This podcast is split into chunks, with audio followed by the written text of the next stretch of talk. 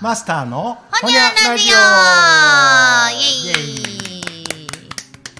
いや、私が前回で、あのー、10年前流行った SNS の mixi から派生した、その、オフ会とやらいいよねって話をしたら、マスターが、もっと話したいことあるわ、的なことをおっしゃって、いやいや、嬉しいですね、こういうふうに広がっていくのは。いやなあもうほんまでもなんか好きなもんあつながりでうん。うん仲間できるっていいと思う、うん、ほんまそう。なんやったらね、その友達めっちゃ長いこと続きますよ。ああ、うん。うん。ああれやもんなだからその考えなんていうその人が言ってる意見とか考え方でよ集まったんでも、音楽性でもう、ん。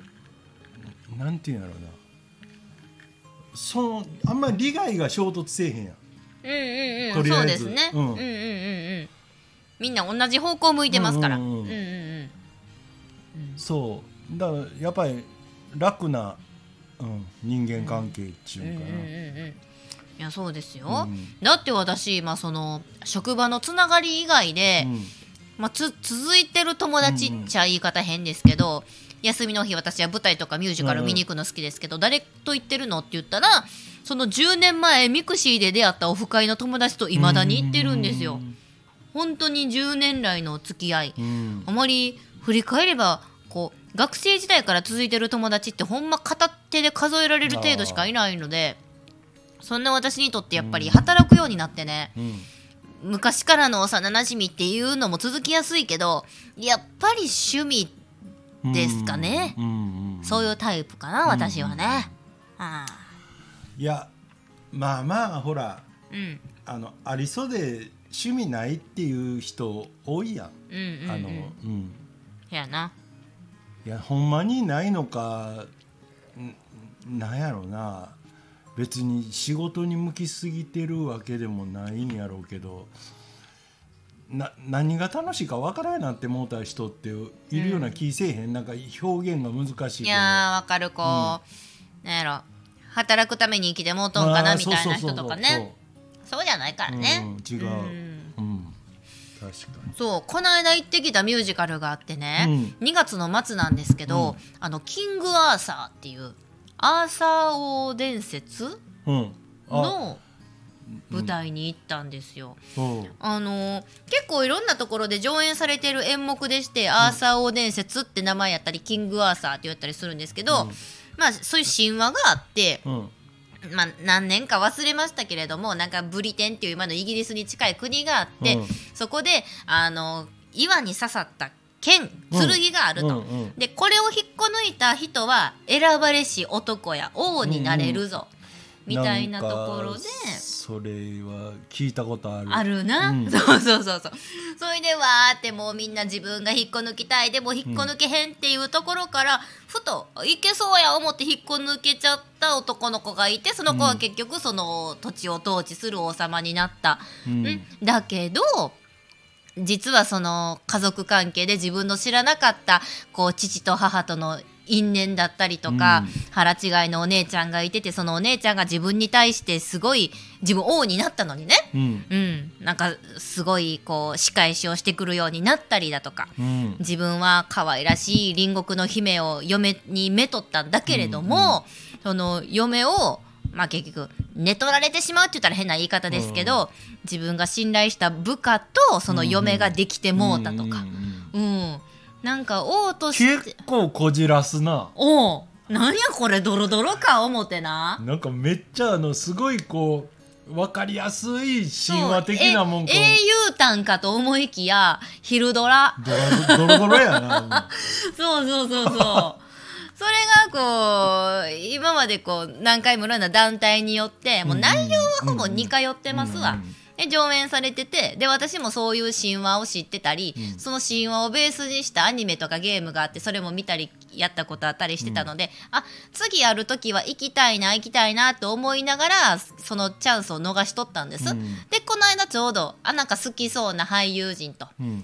ああの行ける西宮のね芸術劇場っていうねガーデンズの近くにある箱なんですけどあの指揮者の佐渡佐渡豊さんってお名前読むの、知ってる知ってるあの方があのデザインしたあのななんつうの？あっていうことはもう完全に音楽向けのホールやな。そうなんですよ、めちゃめちゃ綺麗でであの桟敷席って言ったらいいんですか？そのうん。横っちょの席とかもあるから、へー。言うたらもうほぼ360度ね音楽に包まれるかのようなちょっとマスターこれを見てどう表現される？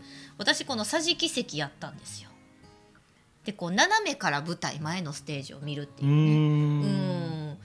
大体こうステージと客これ席っってて俺、あんまりさ芝居を見た数が少ないんで、いやいや。でもあるよなこのタイプこういうのオペラ座というかね、うんそうのそうそうぐるーっと縦にも長くて、うん、囲ってて、そう。あええ箱でやるんやな思って。うん。そら楽曲も結構定番化しててだからあの近くの方にも物好きやからインタビューしちゃうんですよね。うん。お話しする機会があって。そしたらあのいやもうこの演目好きでとかあのこの作曲者の人やから同じ歌歌うやろからまた来てんみたいな人人もおってあー。みんなそれぞれ見るとこちゃうなと思って。うん。あのプペルの演出家の高橋生馬さんも出てはりました。へうえん。それぐらい。いろんな人が。なんかそのそうか。舞台つながりで言うたらうん。今日ちょうどその西野さんのうん。あのオンラインサロンのうん。今日の記事お。でそういう話を書いてはって何何？あのさそのあのこのえっ、と昨日までか。昨日っていうか、まあ、日本時間でどう言ったらいいんか知らんけどそのブロードウェイで、うんうん。まああの例の煙突町のプペルを、うん。あのミュージカルやるための打ち合わせを、うん。えーとニューえー、と向こうのスタッフとうん。しにずっと合宿みたいな形でやってたらしいんやけど、うん。その前ほらプペル大阪公演見に行ったん。や、うんうん。で東京公演っていうのは、えー、と東京やったっけ？きキネマクラブっていう、うん。まあ言うたら箱の大きさとしては似たような、うんうん味のあるね。うん。うん。広さでやってて、んうん。でその理由を今日のオンラインサロンで解説ほしてたんやけど、なぜあっこでわざわざあんな芝居をするには不便なううん。劇場で最初をやったかっていうと、うんうんうん。これからあの演目を大きくしていこうと思ったら、うん。最初からうん。その何えっ、とでかいとこ。上からあのリフトで引っ下ろしたり、うん。あのあんひえー、と舞台をこうよ要するにひっくり返したり、はいはいはいはい。できひん、はあもう要するに隠ほんで袖もないような、うんうんうん、隠しようのないようなとこでやってたら仕掛けのできる箱にでやれば、もっとすごい演出ができるから、うんとりあえず何にもできへん、りようのないとこでまずやって、あー。うん、あえて不便なところから、うん。言ったらこうなんやろ。劇場のし装置に甘えないってところですかね。あそうそうそうそう。んはんはんはんはんはん。だから、うん。なんか逆に今度そのブロードウェイでやる時はあの今思いつく限りのド派手な、はあそう。うん、やつをななんか仕掛けたいなみたいなんでだからその向こうのスタッフと打ち合わせをしてても、ん。もう楽しくてってわあ、いいですね。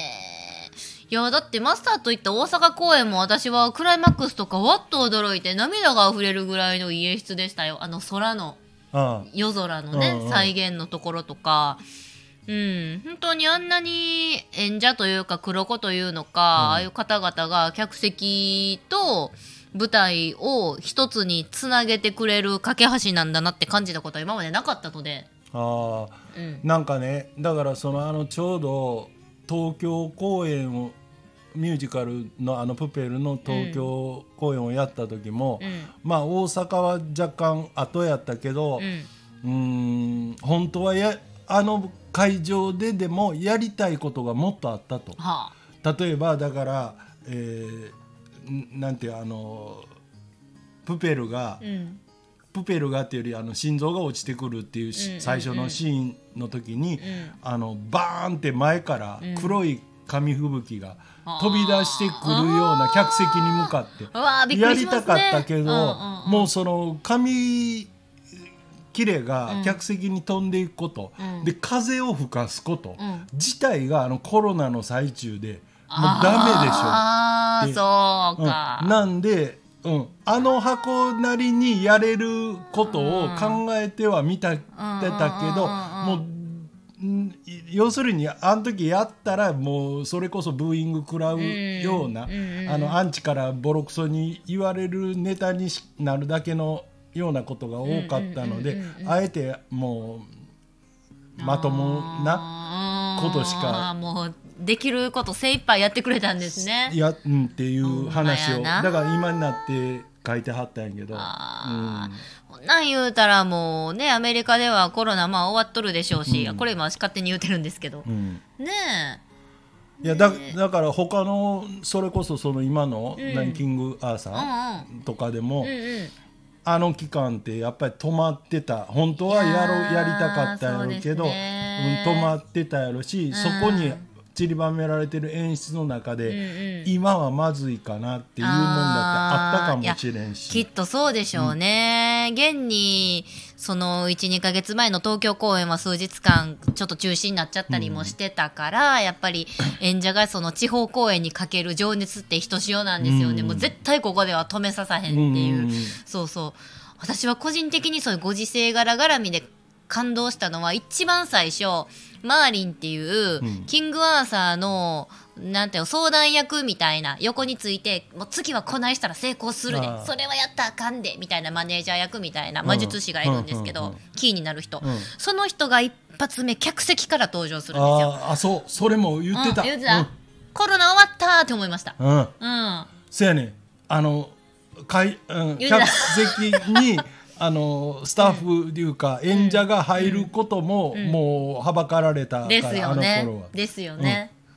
ねえ。そうそうそうそうそう。うん。うん。それがほんまにしばらく今までは見てたのに、ほんまにこの2年3年ぱったり見えひんようにやった演出やから久々に目の当たりにして、ああ終わったコロナと思って。あそれは感動的でしたね。うん。うん。いやそこをさだからわざわざその,、その芝居をやってる人たち一人一人が、うん。あのなんていうのこう世間に向けてうん。意見を述べる機会とか、そういう層のファンっていうのはまた別やとしたら、うん。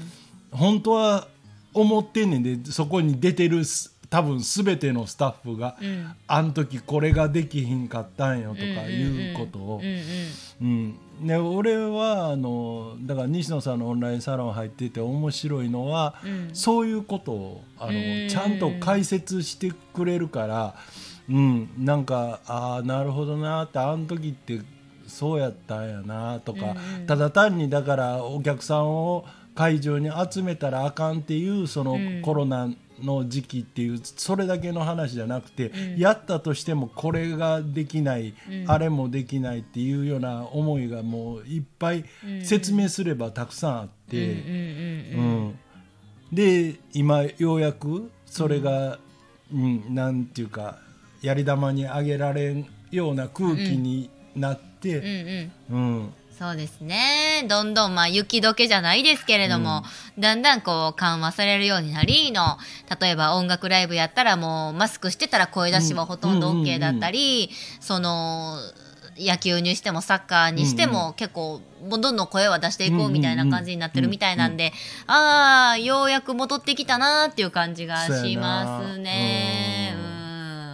いやーほんまでそのお客も行きたかったけど、うん。うんやっぱりそれなやってる党の、うん。うん、本人っていうか、うん、芝居で言うたら役者やし、うん。スポーツで言うたら選手やし、うんうん。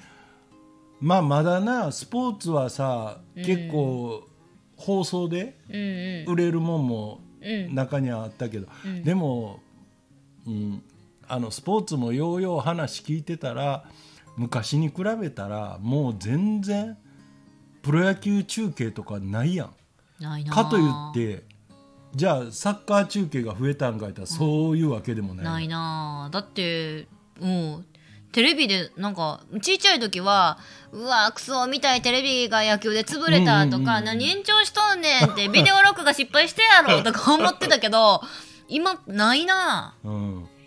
もう時代っていうかな。まあまあ世代もあるんやろし、うん。やっぱりそんだけあ,、うん。あのあれやんか特に生中継となったら、うん。その時間にテレビの前におらなあかんっていうやり方、うん。つまりあのオンデマンドって言って、うん。あのまあ、よ要するにあの音声でいうアーカイブやんか、うんうんうん。いつでも自分の聞きたい時に聞けるっうん。ていう、うん、その文化がうん俺でもまだまだいまだに定着してない気がすんねん。このオンデマンドっていうかあのないやこのな俺このん。ほにゃラジオのうん。をやってるいうのをうん割と知り合いとか出会った人に喋るやん。なら聞いてくれたようなんやけどそのタイミングを伸ばしがしたら聞かれへんっていう認識の人がびっくりするぐらい多い。のそうか。生放送や思てはるじゃないですけど。うん。うん。いつでも聞けるんです。そうやね。んいや、うん。でも、そんなもんなんやって、概念がね、浸透しきってないんかな。うん、だからこんだけあのいだからなんなら YouTube とこう,、こういうのは別物やと、うんうん。うん YouTube はさなんか好きなうん。うん番組見つけたら、いつでも見れるのは大抵 YouTube 見るような人やったら知ってるやん、うんうんうん。だけどこれが多分呼び名がラジオっていうから悪いのか、うんああそうね、うん。かといって音声メディアって言ったら余計なんじゃそらになりそうやん。うん確かにねでもラジオはラジオでも本当にラジオが好きでそれこそラジコだったり、いろんなコミュニティ FM を聞けるようなアプリがあるんですけど、うん。そういうのを聞きまくってる方たちだったら、もうね時間に問わず生放送関係なく聞けるって知っとるんですけど、うん。そうじゃない方々がまだ大勢いらっしゃるいういやいっ。ぱいおるんやと思う。驚くぐらいおると思う。もうね今はリアルタイムじゃなくてもどうにかなる時代なんですそうや。ね。いや うん。うんだからそのなんていうあの、えーメディアうん。の,、うん。あの発信する側の姿勢が、うん。いやもう俺らがやる時に聞いてくれへんねやったらもうチャンスはそこしかないよっていう立ち位置では相手にされへん時代になってるってことで、うん。うんだから、うん、私暇な時やったら好きやから聞くけど、うん。でも暇な時はここ何曜日と何曜日やからこの時やったらまとめて聞くけど、うん。この時しか聞かれへんねやったらもういいわ、仕方ないわっていう。うんまあ、どっちもどっちなんやけどな。そのぐらいの認識しかないのもどうやねんって逆に今の時代は思うけど。うん。確かにね。もうでもテレビも別に録画の DVD やらブルーレイ回さんでも TVer とかね。うん。うん。もうサイト一つで見逃したテレビ見れるしテレビ番組もその本編終了後に TVer をコマーシャルする時代ですからね。確かに、ねアな。ンさんらは視聴率が欲しいんかどっちやのって思ったりしますけれども。あれ多分だからもう売り方変えたんやろな。あのスポンサーに対すうるーん。だから後々流れる、要するにそのあのアーカイブ的なうん、ものの時は多分スポンサーも違うかもしれんしそうやね。あのうん。TVer は TVer 用のコマーシャルあるわ。うん。やろ。だから生で見てる人らっていうのはもう言い方悪いかもしれんけど暇、まあな。うん、あの普段からもうずっとテレビの前におれる人たちで。でそれをわざわざあよっぽど楽しみかとかな。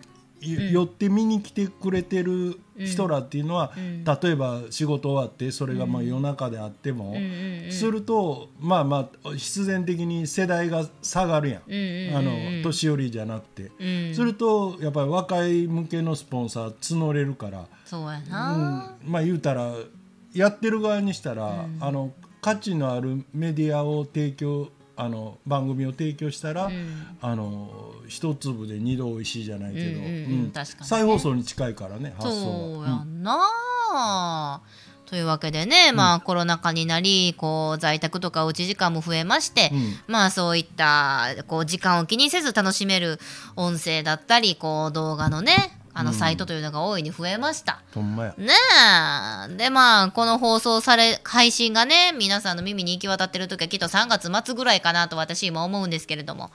まあその頃にはマスクが国民取れてどれぐらいの方々が取れてどんな生活になってるのかなっていうのが私今日ほんま8や日9日時点でのちょっとワクワクな。3月あ9日か。うん9日。ね楽しみなわけですけれども。うんうんうん。どうなっているのかなとか言いながらちょっとコロナ禍とちょっと、えー、絶世されたこう今の演劇界の違いから振り返ってみました。うん。はい、ということで今日は一旦この辺で。はい。ほにゃー。ほにゃー